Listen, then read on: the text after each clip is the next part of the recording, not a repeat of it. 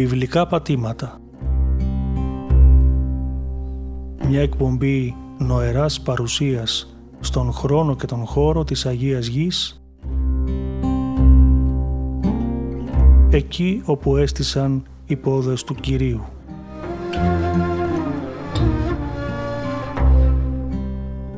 Παρουσιάζει ο πρωτοπρεσβύτερος Σπυρίδων Λόντος.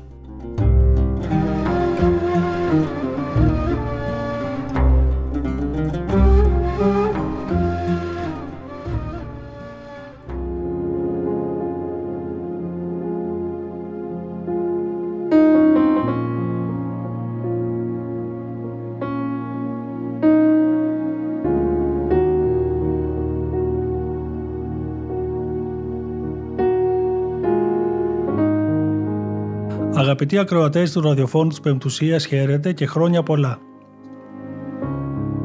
Σας καλωσορίζουμε για μία ακόμα φορά στην εκπομπή μας Βιβλικά Πατήματα και σας ευχόμαστε καλή ακρόαση.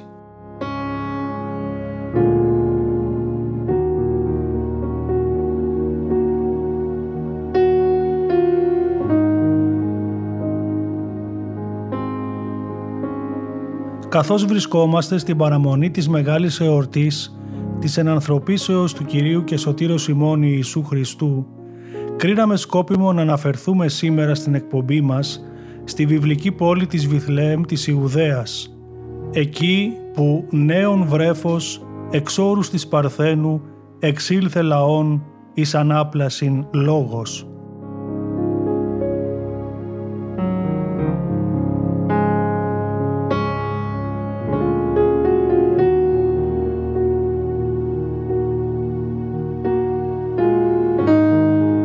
Η βιβλική πόλη Βιθλέμ είναι πόλη της Παλαιστίνης που βρίσκεται περίπου 9 χιλιόμετρα νοτιοδυτικά της Ιερουσαλήμ.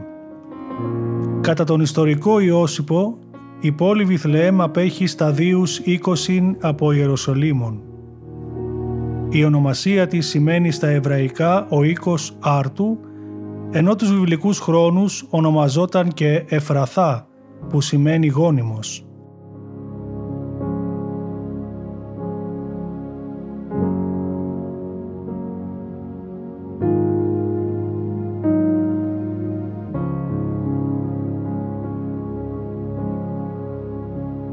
Στην Αγία Γραφή αναφέρεται η Βιθλεέμ γη Ιούδα, πόλη που συμπεριλαμβάνονταν στις περιοχές που ανήκαν στη γη της φυλής του Ιούδα, όπως αυτές περιγράφονται αναλυτικά στο 15ο κεφάλαιο του βιβλίου του Ιησού του Ναβί, σε αντίθεση με μια άλλη πόλη Βιθλεέμ που βρισκόταν στο βόρειο Ισραήλ, στο έδαφος της φυλής Ζαβουλών, κοντά στη Ναζαρέτ.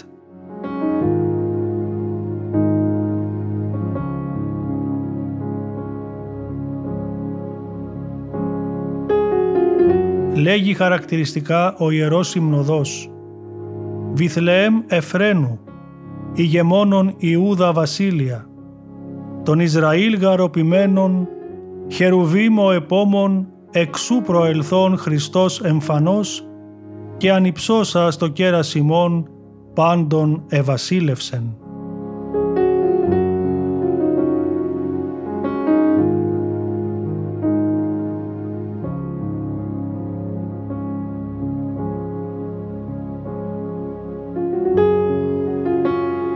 Να θυμίσουμε στο σημείο αυτό στους ακροατές μας ότι το βασίλειο του Ιούδα με πρωτεύουσα την Ιερουσαλήμ περιλάμβανε εκτός από τη χώρα που κατήχε η φυλή και το νότιο μέρος της χώρας της φυλής Βενιαμίν καθώς και ορισμένα εδάφη της φυλής Σιμεών.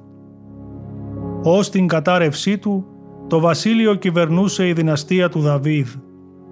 Από αυτό κατάγονταν και σε αυτό έδρασαν οι μεγαλύτεροι από τους προφήτες, ο Ισαΐας και ο Ιερεμίας. Η φυλή του Ιούδα διαδραμάτισε πρωτεύοντα ρόλο στη θρησκευτική ιστορία του περιούσιου λαού.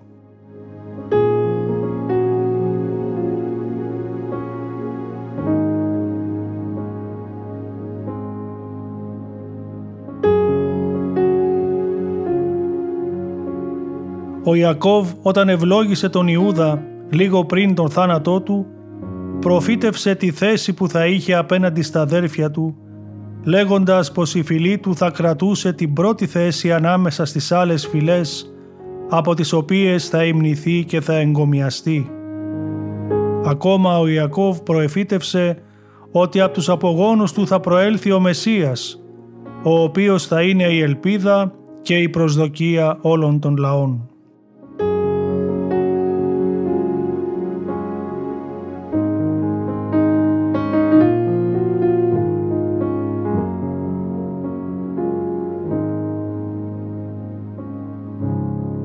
Ο Μωυσής λίγο πριν πεθάνει είπε προφητικά για τη φυλή Ιούδα ότι θα ενταχθεί και αυτή στο λαό του Θεού και ο Κύριος θα είναι βοηθός ενάντια στους εχθρούς της.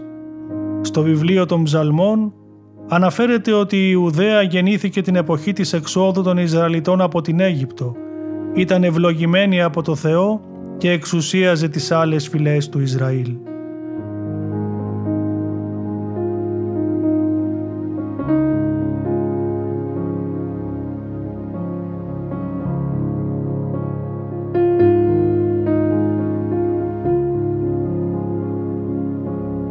Η αρχαιότερη εξωβιβλική μαρτυρία για την πόλη της Βιθλεέμ της Ιουδαίας προέρχεται από τις επιστολές της Αμάρνα.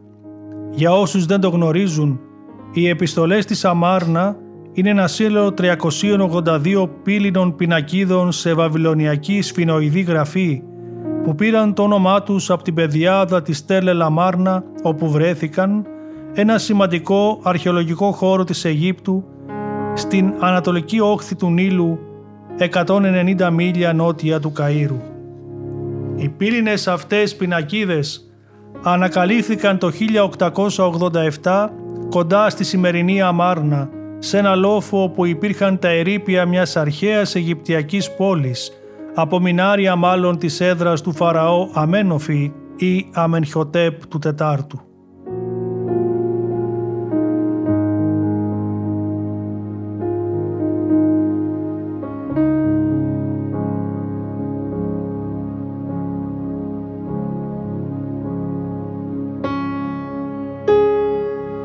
Φαραώ κατά τη βασιλεία του επιχείρησε να αντικαταστήσει τον πολυθεϊσμό απομακρύνοντας όλους τους αρχαίους θεούς ώστε να λατρεύεται μόνον ο ήλιος, ο Ατών, ως μοναδικός θεός. Άλλαξε μάλιστα το όνομά του σε Ακενατών, δηλαδή αρεστός στον θεό Ατών και ίδρυσε στην περιοχή Τέλε Λαμάρνα εξ ολοκλήρου μια νέα πρωτεύουσα με νέα ανάκτορα φέρνοντας μια εξαιρετική άνθηση στις τέχνες. Η επιστολογραφία της Αμάρνα αποτελεί έναν ιστορικό θησαυρό που προσφέρει πληροφορίες για τους λαούς της Μεσοποταμίας, της Χαναάν και ολόκληρου του βιβλικού περιβάλλοντος.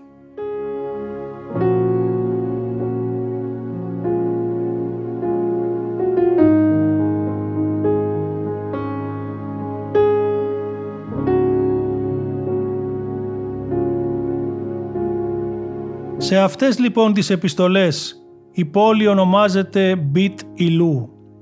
Την χαναανετική περίοδο στην πόλη λατρευόταν ο θεός Λεχέμ ή αλλιώς Λαχμού. Οι Φιλιστέοι, λαός της θάλασσας από τον οποίο πήρε το όνομά της η Παλαιστίνη, είχαν κατεστημένη μια φρουρά στη Βιθλεέμ λόγω της στρατηγικής της θέσεως. Μετά την κυριαρχία των Ισραηλιτών, οι Έλληνες κατέλαβαν την περιοχή μέχρι την άφηξη των Ρωμαίων το 160 π.Χ.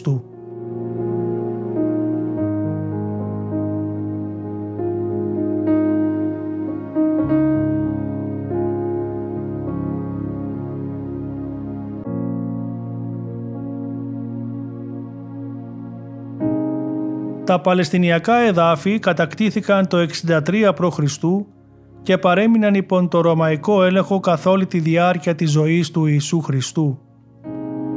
Τα εδάφη που κατακτήθηκαν από τους Ρωμαίους χωρίστηκαν σε διάφορες τετραρχίες. Μεταξύ αυτών, η πόλη της Βιθλεέμ ήταν υπό τον έλεγχο του βασιλιά Ηρώδη του πρώτου του Μέγα, ο οποίος είχε κτίσει ένα οχυρωμένο παλάτι, το Ηρώδιο, στις παρυφές της. Το 6 μετά Χριστόν, ο εθνάρχης Αρχέλαος καθερέθηκε και η Ιουδαία ενσωματώθηκε στην αυτοκρατορική επαρχία της Συρίας.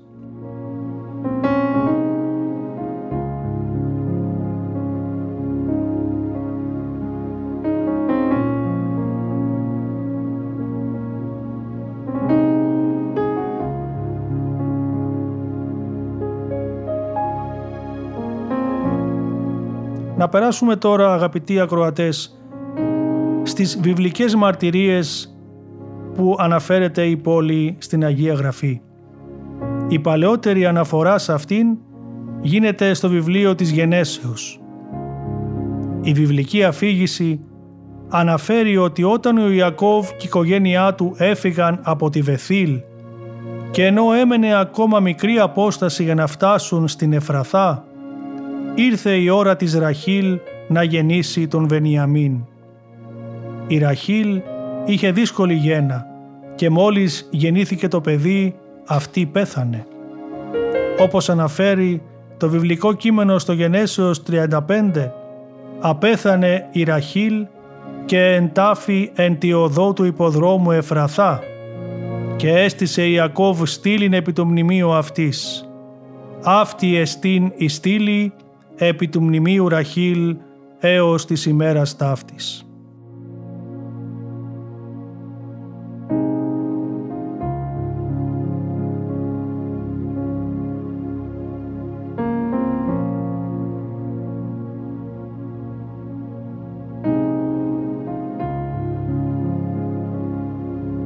Ακόμα στο κεφάλαιο 48 της γενέσεως, ο Ιακώβ απευθυνόμενος στο γιο του τον πληροφόρησε ότι ερχόμενος από τη Μεσοποταμία της Συρίας απέθανε η Ραχήλη μήτηρ του εν γη Χαναάν εγγίζοντος κατά τον υπόδρομο Γαβραθά της γης του Ελθίν Εφραθά και κατόριξε αυτήν εν το οδό του υποδρόμου αυτή εστί Βιθλεέμ.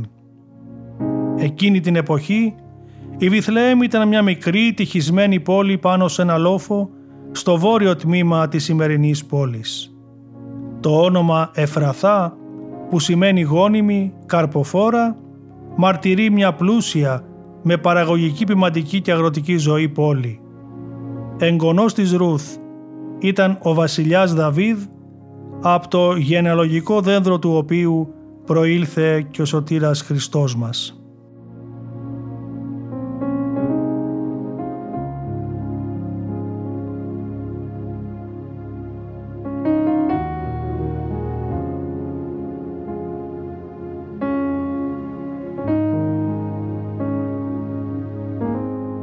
Στην Εφραθά έμενε και η Αβιά, η δεύτερη γυναίκα του Εζρόμ, ο Λεβίτης Ιωνάθαν, ο οποίος ήταν ιερέας στο σπίτι του Μιχαία και ο Ιεσέ. Από αυτήν καταγόταν ο Ελιμέλεχ και η οικογένειά του, ο Βοόζ, προπάπους του Δαβίδ, που νυμφέθηκε τη Ρούθ και ο Ελεανάν, ένας από τους στρατιώτες του Δαβίδ.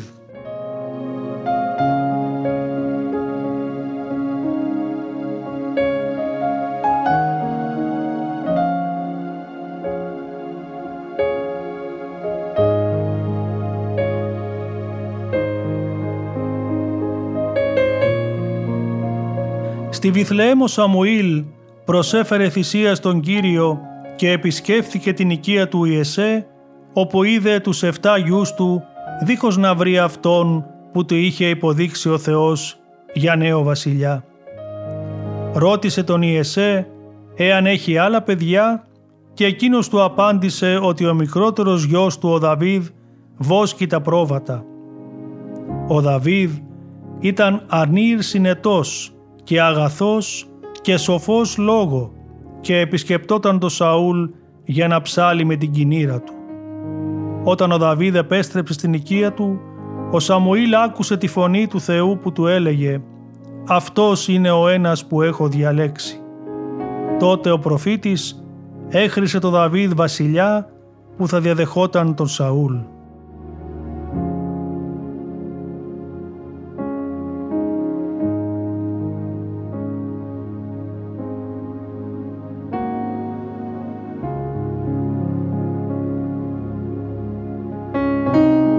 Οι Φιλιστέοι στα χρόνια του Δαβίδ είχαν καταλάβει την περιοχή της Βιθλεέμ.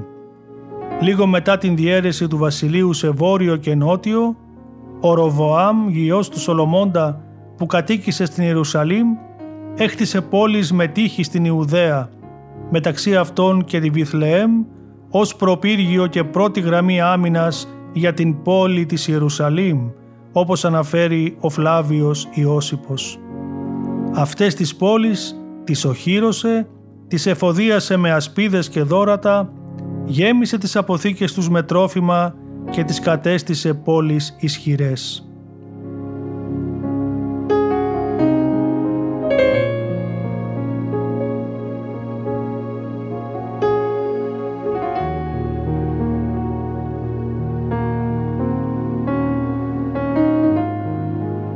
Εξάλλου Βιθλεέμ βρισκόταν σε στρατηγικό σημείο, στο δρόμο μεταξύ Συρίας και Αιγύπτου και η θέση της ήταν στρατηγικής σημασίας για την ασφάλεια της περιοχής.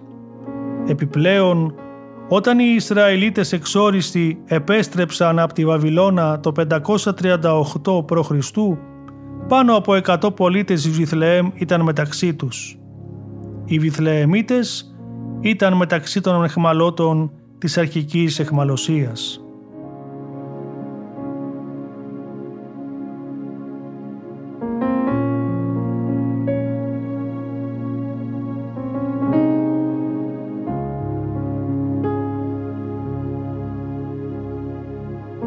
Τελευταία αναφορά της Βιθλεέμ στην Παλαιά Διαθήκη γίνεται στο βιβλίο του προφήτη Μιχαία «Και εσύ Βιθλεέμ, οίκος του Εφραθά, ο λιγοστός ή του είναι εν χιλιάσιν Ιούδα. Εξούμι εξελεύσετε του είναι εισάρχοντα εν το Ισραήλ και έξοδοι αυτού απαρχής εξημερών αιώνος.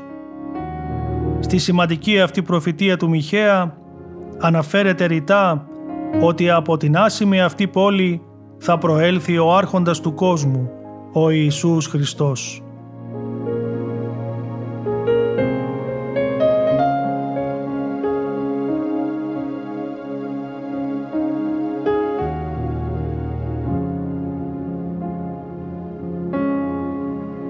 Ο Μιχαίας ήταν σύγχρονος του Ισαΐα και οι δυο προεφήτευσαν στη σκιά της εισβολής των Ασσυρίων. Η μεγάλη υπόσχεση του προφήτου Μιχαία είναι παράλληλη με αυτή του Ισαΐα.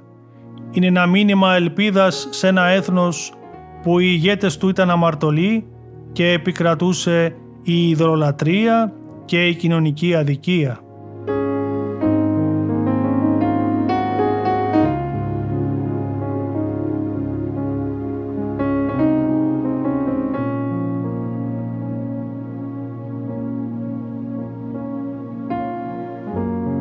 Υπάρχει ένας δίκαιος βασιλιάς που έρχεται, εκείνος που είναι και Θεός και άνθρωπος, που θέλει να εδραιώσει δικαιοσύνη και ειρήνη.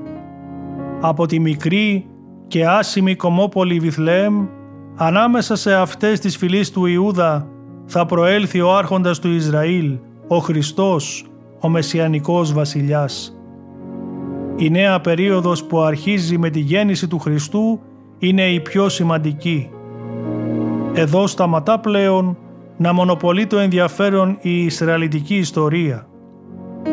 Ο Μεσσίας, όπως γράφει στο τέλος του Ευαγγελίου του ο Ματθαίος, είναι σωτήρας και λυτρωτής των εθνών και η εμφάνισή του έχει καθοριστική σημασία για τη σωτηρία ολόκληρης της ανθρωπότητος.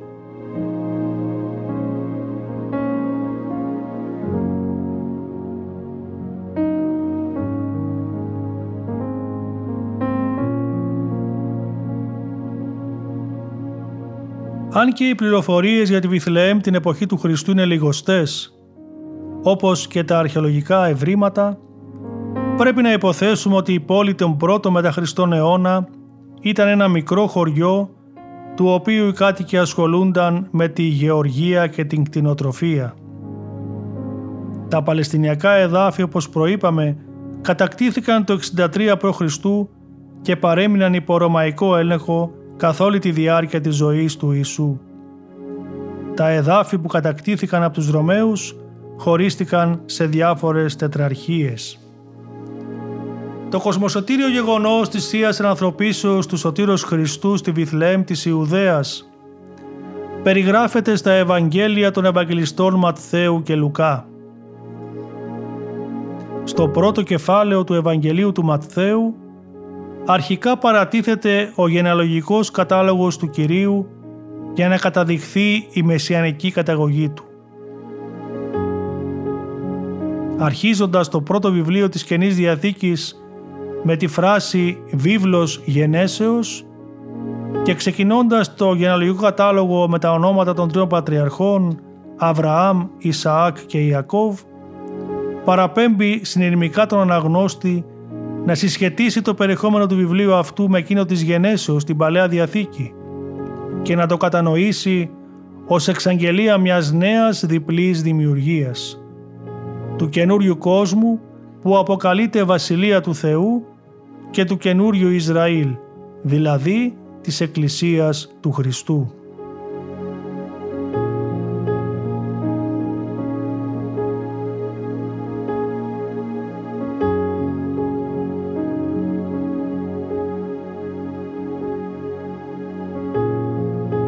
Στόχος του καταλόγου που αραπέμπει ο Ματθαίος καθώς απευθύνεται σε χριστιανούς που ήταν προηγουμένως Ιουδαίοι είναι να καταδείξει ότι ο Ιησούς είναι νόμιμος απόγονος του Αβραάμ και νόμιμος απόγονος του βασιλιά Δαβίδ, στον οποίο ο Θεός υποσχέθηκε ότι από τη γενιά του θα προέλθει ο Σωτήρας.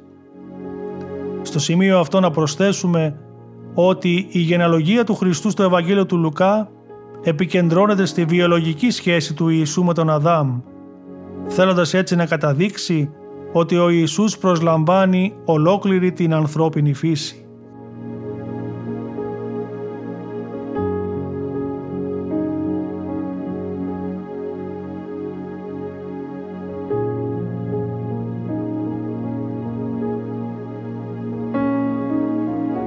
Στο τέλος του πρώτου κεφαλαίου του Ευαγγελίου του Ματθαίου, ο Ευαγγελιστής αναγγέλει «Τούτο δε όλων γέγονεν είναι να πληρωθεί το ρηθένυπο του Κυρίου δια το προφήτου λέγοντος «Ιδού η Παρθένος εν γαστρή έξι και τέξετε ιών και καλέσουσι το όνομα αυτού Εμμανουήλ, ο εστίν μεθερμινευόμενον με θυμών ο Θεός».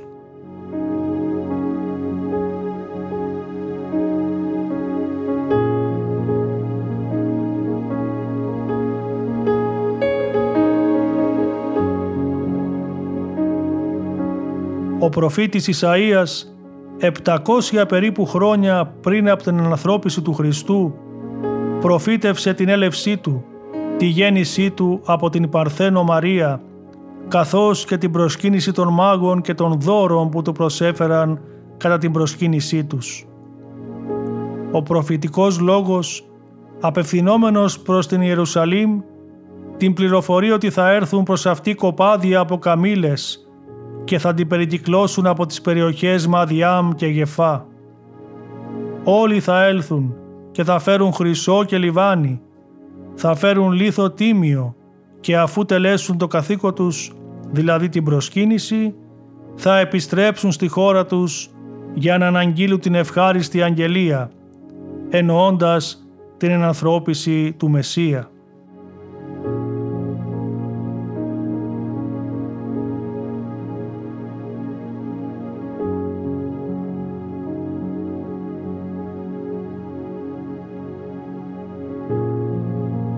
Ο Κύριος μας Ιησούς Χριστός γεννήθηκε στη Βιθλεέμ της Ιουδαίας τις ημέρες βασιλείας του Ηρώδη, όπως περιγράφεται στο δεύτερο κεφάλαιο του Ευαγγελίου του Ματθαίου.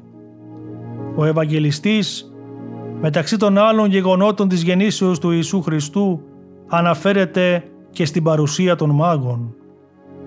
Οι πατέρες της Εκκλησίας, ερμηνεύοντας τα γεγονότα της ανθρωπίσεως του Ιησού Χριστού, λέγουν πως οι ποιμένες που προσκύνησαν το Θείο Βρέφος εκπροσωπούσαν τον πιστό Ιουδαϊκό λαό, ενώ οι μάγοι εξ Ανατολών εκπροσωπούσαν τα έθνη και τους εθνικούς. Έτσι, στο Ευαγγέλιο ο Ιησούς Χριστός παρουσιάζεται από την πρώτη κιόλα στιγμή ότι είναι ο Μεσσίας όλου του κόσμου, κάθε φυλής, και παντός γένους.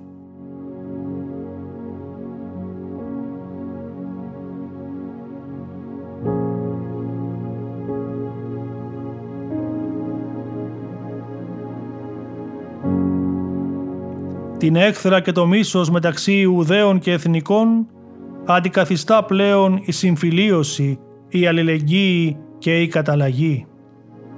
Ο Χριστός με τη γέννησή Του καλεί τον κάθε άνθρωπο να αγαπήσει τον άλλον. Όλοι οι άνθρωποι είναι πλέον τέκνα του Θεού και αδέρφια μεταξύ τους και ο καθένας από μας καλείται να δεχθεί ή να απορρίψει την πρόταση αγάπης του Θεού.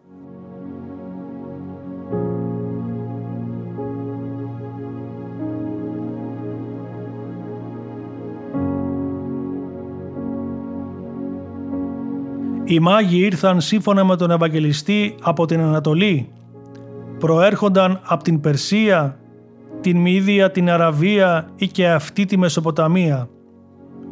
Στην Περσία αποτελούσαν ιδιαίτερη ιερατική τάξη και από αυτή προέρχονταν όχι μόνο οι ιερείς και οι μάντις, αλλά και οι φιλόσοφοι, αστρονόμοι, επιστήμονες και πολλοί άλλοι λόγοι.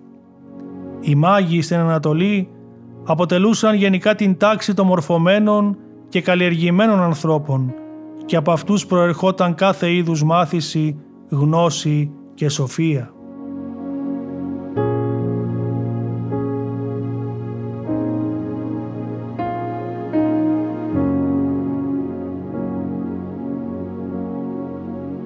Τα δώρα που προσφέρουν στο γεννηθέντα Χριστό είναι χρυσάφι, καθώς το πρόσωπο του Θείου Βρέφους βλέπουν τον Βασιλέα, Λιβάνι γιατί στο πρόσωπό του βλέπουν τον Θεό και Σμύρνα γιατί στο πρόσωπό του βλέπουν εκείνον που πρόκειται να θυσιαστεί για τη σωτηρία και την λύτρωση των ανθρώπων.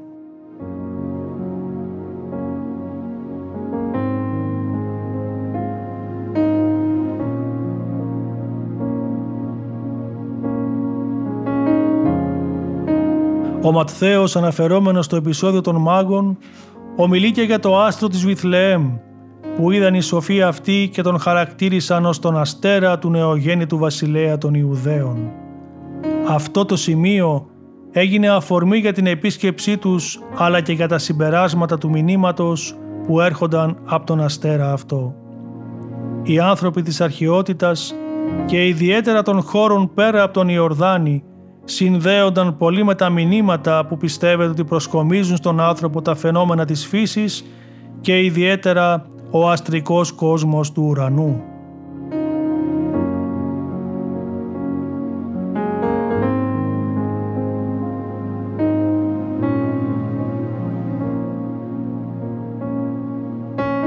Πολλοί αστρονόμοι αναφερόμενοι στο γεγονός της εμφανίσεως του εν λόγω αστέρος έχουν διατυπώσει διάφορες θεωρίες, άλλες ιδιαίτερα ενδιαφέρουσες, άλλες δε πολύ αφελείς. Οι πατέρες της Εκκλησίας, αναφερόμενοι όμως στον αστέρα της Βιθλεέμ, υποστηρίζουν ότι δεν επρόκειτο για ένα φυσικό φαινόμενο, αλλά μάλλον πρόκειται για ένα έκτακτο και υπερφυσικό γεγονός. Κατά αυτούς ο αστέρας που οδηγούσε τους μάγους δεν ήταν φυσικός αστέρας, αλλά μόνο κατόψη. Έχοντας λοιπόν υπόψη τα όσα γράφονται στην Ευαγγελική Διήγηση, οι πατέρες κατέληξαν στο συμπέρασμα πως ο αστέρας ήταν ένα έκτακτο μοναδικό γεγονός που είχε σκοπό να δηλώσει τη μία και μοναδική αλήθεια.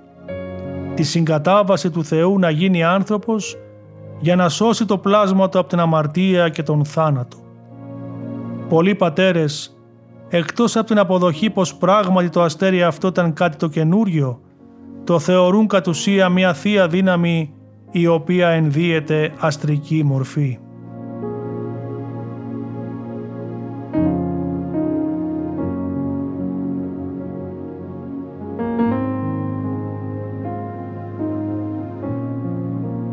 Οι μάγοι εικονίζονται να είναι σε διαφορετική ηλικία ο καθένας, νέος, μεσήλικας και γέροντας. Με τον τρόπο αυτό τονίζεται η γεφύρωση του χάσματος των γενεών. Ακόμα τους παρουσιάζει να προέρχονται από διαφορετική φυλή, καθώς ο ένας είναι έγχρωμος, δηλώνοντας ότι όλοι οι άνθρωποι είναι ίσοι και μεταξύ τους και ενώπιον του Θεού. Η γέννηση του Χριστού προσφέρει και πάλι στον άνθρωπο την αρμονική συνύπαρξη με τον άλλο, μια σχέση που είχε διαταραχθεί από τους πρωτοπλάστους και συνεχίζει να διαταράσσεται όταν ο άνθρωπος είναι απομακρυσμένος από τη χάρη του Θεού και κλείνεται στο εγώ του.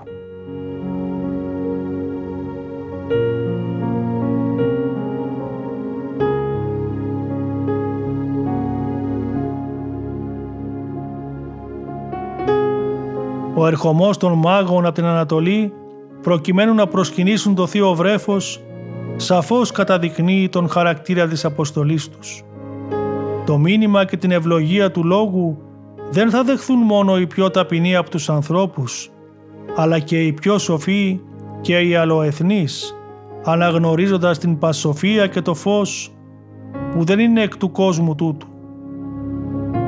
Όμως, από τον ερχομό του στη γη δεν λείπει και το στοιχείο του κινδύνου.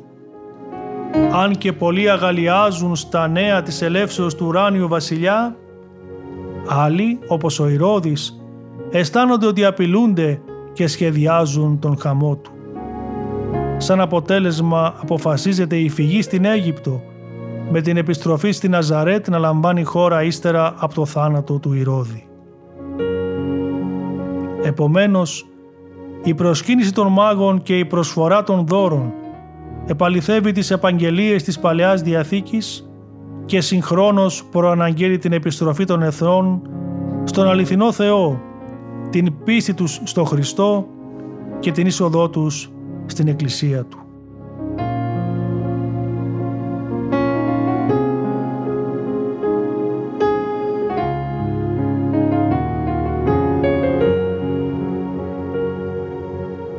Ο Ευαγγελιστής Λουκάς, στο δεύτερο κεφάλαιο του Ευαγγελίου του, εξιστορεί τα γεγονότα της γεννήσεως του Σωτήρος, ξεκινώντας από το ιστορικό γεγονός της πρώτης απογραφής που έγινε τις ημέρες του Κυρινίου, του Ρωμαίου κυβερνήτη της Συρίας. Έτσι όλοι μετακινούνταν να απογραφούν στις περιοχές της καταγωγής τους. Ο Ιωσήφ καταγόμενος από τη γενιά του Δαβίδ ξεκίνησε μαζί με την έγκυο Μαρία από την Ναζαρέτ για να μεταβεί νότια στην περιοχή της Ιουδαίας, στη Δαβιδική πόλη Βιθλεέμ. Και βρισκόμενοι εκεί ήρθε η ώρα του τοκετού και δεν υπήρχε κατάλημα για τη γέννα. Έτσι ο βασιλεύς γεννήθηκε στη μικρή Φάτνη και άγγελος Κυρίου εμφανίστηκε στους ποιμένες να τους καθησυχάσει ότι γεννήθηκε σήμερα ο Σωτήρας Χριστός στην πόλη του Δαβίδ Βιθλεέμ.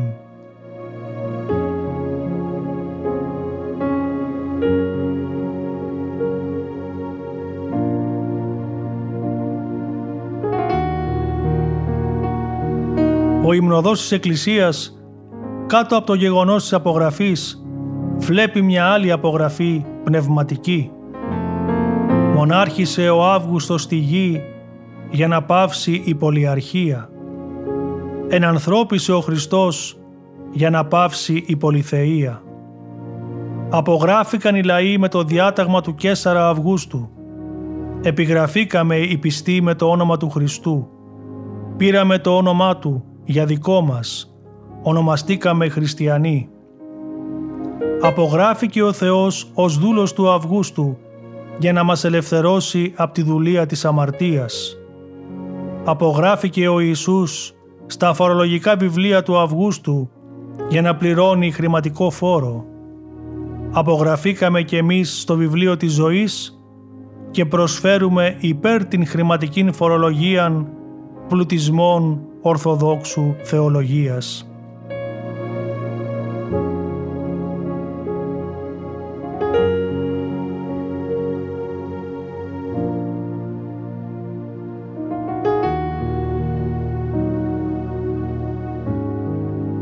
Μετά το κοσμοσωτήριο γεγονός της Θείας Ανανθρωπίσεως, όταν η Ιερουσαλήμ καταστράφηκε από τον Τίτο το 70 μετά Χριστόν, η πόλη της Βιθλεέμ δεν υπέστη ζημιές. Ο ιερός τόπος ήταν ήδη ένας τόπος λατρείας από τους πρώτους χριστιανούς, οι οποίοι τιμούσαν το σπήλαιο όπου είχε γεννηθεί ο Ιησούς. Το σπήλαιο ήταν στη φυσική του κατάσταση, όπως μαρτυρεί ο Άγιος Ιερώνυμος, ένας από τους σημαντικότερους εκκλησιαστικούς πατέρες που έζησε στη Βιθλεέμ και αργότερα μετέφρασε τη βίβλο στα λατινικά, βουλγάτα όπως είναι σήμερα γνωστή. Όμως, κατά την διάρκεια της επαναστάσεως των Ιουδαίων έναντι των Ρωμαίων, πολλοί Ιουδαιοχριστιανοί έφυγαν αφήνοντας την πόλη της Βιθλεέμ στα χέρια των ιδρολατρών.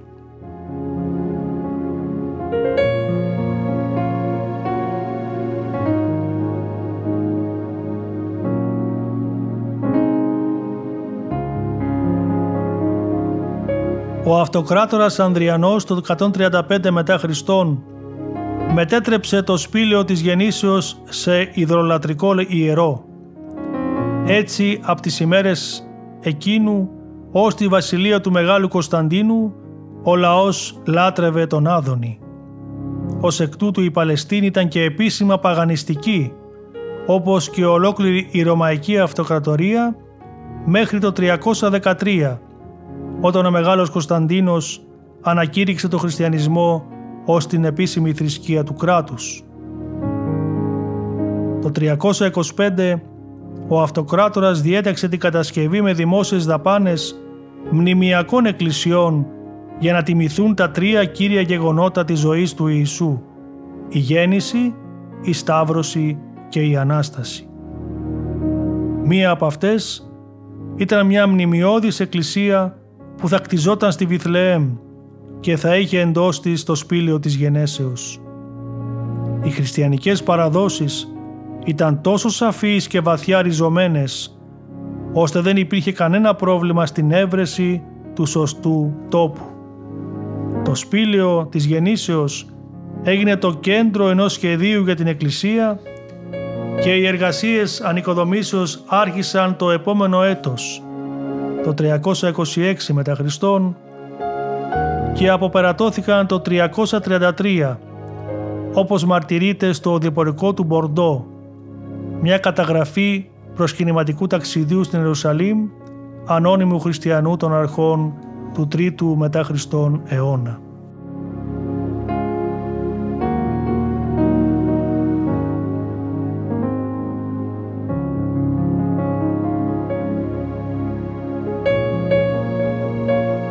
Προς τα τέλη του 4ου αιώνος η Βιθλεέμ έγινε ένα πολύ σημαντικό κέντρο της μοναχικής ζωής. Το 384 μετά Χριστόν ο Άγιος Ιερώνυμος ίδρυσε εκεί την παλαιότερη μοναστική κοινότητα. Όταν η Ρωμαϊκή Αυτοκρατορία διαιρέθηκε το 395 σε δύο αυτοκρατορίες, Ανατολική και Δυτική, η Παλαιστίνη συνδέθηκε με το Βυζάντιο, το ανατολικό τμήμα. Στα επόμενα χρόνια η πόλη της Βιθλεέμ ευημερούσε και ο πληθυσμός της αυξήθηκε με την εξάπλωση των εκκλησιών και των μοναστηριών.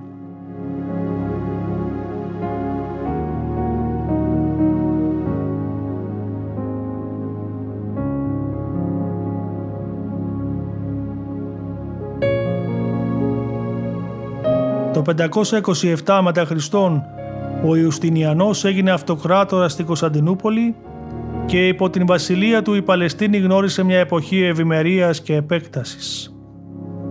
Αργότερα το 529 οι Σαμαρίτες επαναστάτησαν εναντίον του Βυζαντινού κράτους και υπερίσχυσαν στη χώρα, λαιλάτισαν και κατέστρεψαν εκκλησίες και μοναστήρια, πόλεις και χωριά. Τα τείχη της Βιθλεέμ και η κύρια εκκλησία της καταστράφηκαν. Η εξέγερση όμως έπαψε σύντομα και η εκκλησία ανοικοδομήθηκε.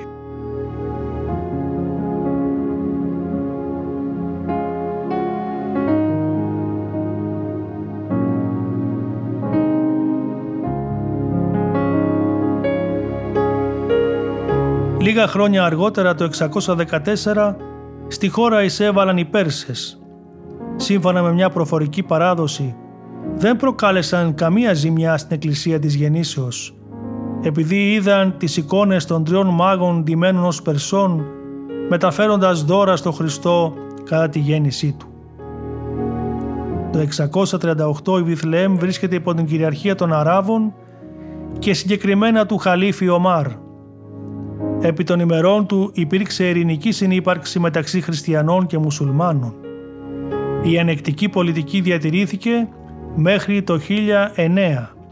Εκείνη τη χρονιά, ο φανατικός Χαλίφ Αλ-Χακίμ, ο οποίος είχε καταστρέψει τον Ιερό Τάφο, κήρυξε διωγμούς κατά των χριστιανών.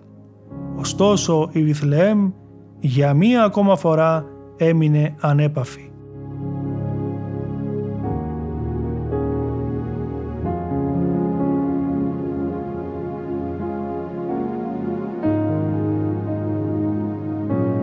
Η κατάκτηση της Παλαιστίνης από τους Σταυροφόρους το 1099 ξεκίνησε ένα νέο κεφάλαιο στην ιστορία της Βιθλεέμ. Οι Σταυροφόροι έμειναν για περίπου δύο αιώνες κατά την διάρκεια των οποίων η πόλη της ευημερούσε. Ο 12ος αιώνας έκανε επισκέψη με τη Βιθλεέμ και από κάθε χώρα πλέον οι προσκυνητές μπορούσαν τώρα να την επισκεφθούν και να προσκυνήσουν τον τόπο όπου γεννήθηκε ο Σωτήρας Χριστός. Όμως, το 1263 με την εισβολή στην Ιερουσαλήμ των Μαμελούκων της Αιγύπτου, ο Σουλτάνος Μπαϊμπάρ εκδίωξε τους χριστιανούς από τη Βιθλεέμ και κατεδάφισε τους τείχους της πόλεως. Κατά τη διάρκεια της περίοδου αυτής, οι προσκυνητές μπορούσαν να φτάσουν στην πόλη μόνο με καταβολή τέλους. Η Παλαιστίνη παρέμεινε υπό τον έλεγχο των Μαμλούκων μέχρι την κατάκτηση της από την Οθωμανική Αυτοκρατορία.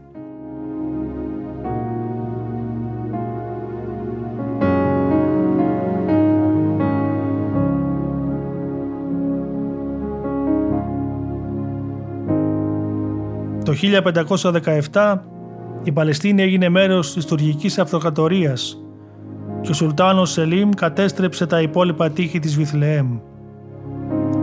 300 χρόνια αργότερα, ο αντιβασιλέας της Αιγύπτου και γιος του Ιμπραήμ κατάφεραν για ένα μικρό χρονικό διάστημα να απελευθερώσουν την Παλαιστίνη από την τουρκική κυριαρχία.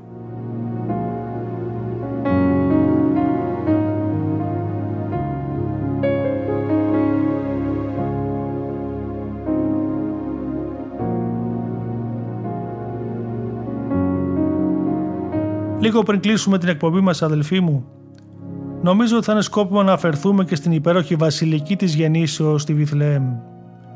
Αυτή αποτελεί μια από τις παλαιότερες χριστιανικές εκκλησίες της πρώιμης χριστιανικής περίοδου και τόπο λατρείας και ενότητας όλων των χριστιανών του κόσμου.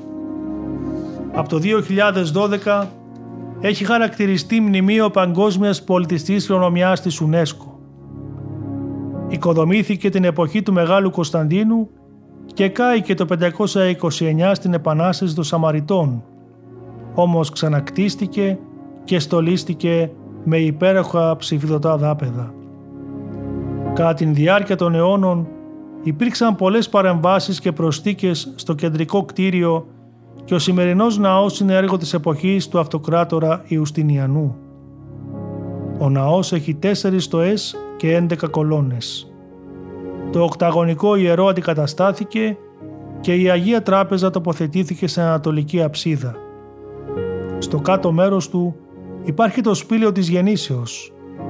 Το δάπεδο της Αρικής Εκκλησίας της εποχής του Ιουστινιανού αποτελείται από μοσαϊκό υψηλής πυκνότητας ψηφίδων που επιτρέπει την αναπαράσταση των πιο εκλεκτισμένων εικόνων και την αναπαραγωγή περισσότερων αποχρώσεων του χρώματος εμφανίζει γεωμετρικά και διακοσμητικά στοιχεία και θέματα με φυτικό διάκοσμο.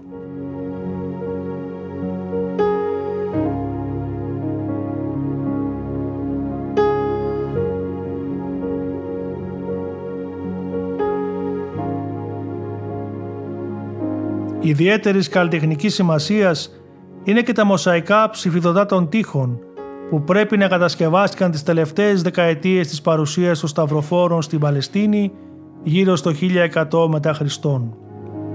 Οι σκηνές που ιστορούνται είναι η ρίζα του Ιεσέ, το γενεαλογικό δέντρο του Ιησού στο Μαθαίο και το Λουκά, οι επτά οικουμενικές σύνοδοι και δύο τοπικές, η θριαβευτική είσοδος του Ιησού στα Ιεροσόλυμα, η μεταμόρφωση του Σωτήρος, η ψηλάφιση του Θωμά, η ανάληψη και απεικονίσεις αγγέλων.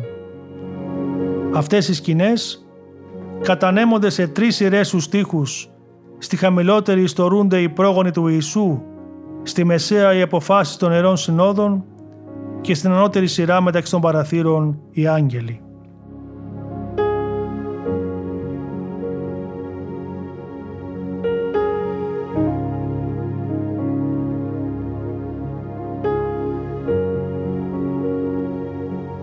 Ένα πολύ ενδιαφέρον μέρος της ψηφιδωτής διακόσμησης σώζεται στην αριστερή βόρεια πλευρά του ναού όπου υπάρχει ένα μονόγραμμα με τα ελληνικά γράμματα ηχθής το οποίο χρησιμοποιήθηκε ως ακρονίμιο και σύμβολο του ονόματος του Χριστού. Ιησούς, Χριστός, Θεού, Υιός, Σωτήρ.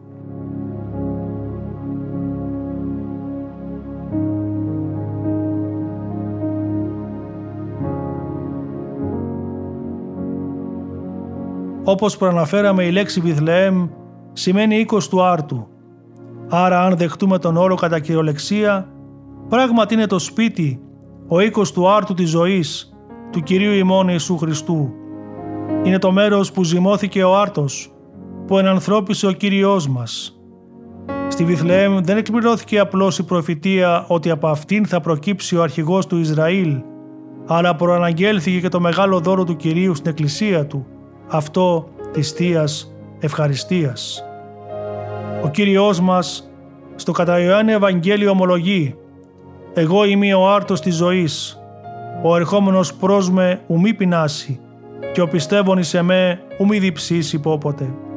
Αυτός είναι ο άρτος, όχι ο φυσικός που στηρίζει καρδίαν κατά τον Ιερό Ψαλμοδό, αλλά η πραγματική, αληθινή, πνευματική τροφή για τους πιστούς. Αυτός ο άρτος σπαργανώθηκε στη Φάτνη, στο Παχνί, μέρος όπου τα ζώα λαμβάνουν την τροφή τους. Μέσα στο Παχνί βρίσκεται τώρα ο Ιησούς. Αυτός είναι ο καλός ποιμένας, ο οποίος προσκαλεί τα πρόβατά του όλους εμάς για να προσφέρει την ουράνιο τροφή. Είναι ο καλός ποιμένας που θυσιάζει τη ζωή του για χάρη των προβάτων.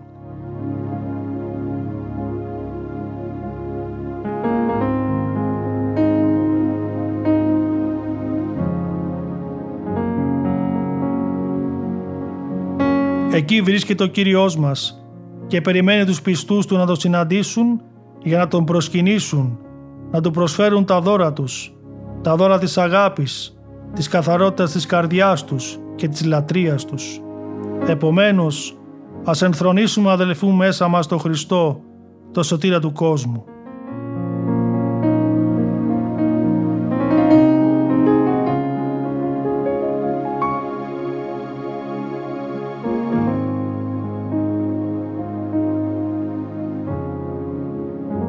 Σας ευχαριστούμε που για μία ακόμα φορά ήσταν μαζί μας και σας ευχόμαστε υγείαν κατάφο και χρόνια πολλά.